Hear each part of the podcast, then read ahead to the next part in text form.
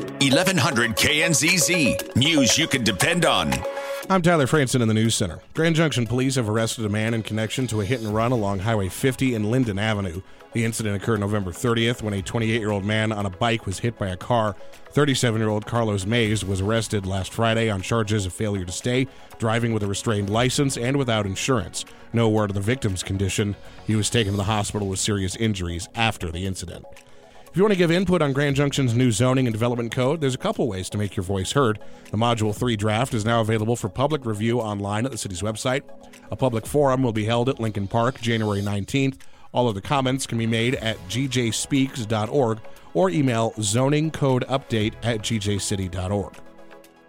CDOT crews are shutting down for the winter on the Colorado Highway 13 Rio Blanco Hill Widening Project, about 11 miles northwest of Rifle.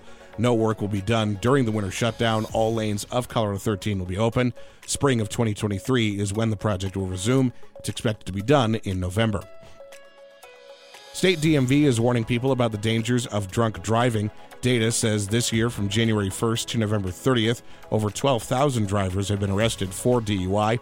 Nationwide, that number between 2016 and 2020, over 10,000 people were killed each year in a DUI related crash, or about one every 45 minutes in 2020. If you're traveling to the Front Range this week for the holidays, be ready for a very heavy cold front. Denver Post says city officials will open the Denver Coliseum as an emergency shelter like they did for the pandemic. The Arctic front is expected to bring temps well into the minuses, with wind chill factors of minus 50 expected on Wednesday. More shutdowns for the winter for other CDOT projects, including the West Vail Pass Auxiliary Lanes project. For all traffic update information, visit cotrip.org or use the Cotrip app. I'm Tyler Franson in the News Center.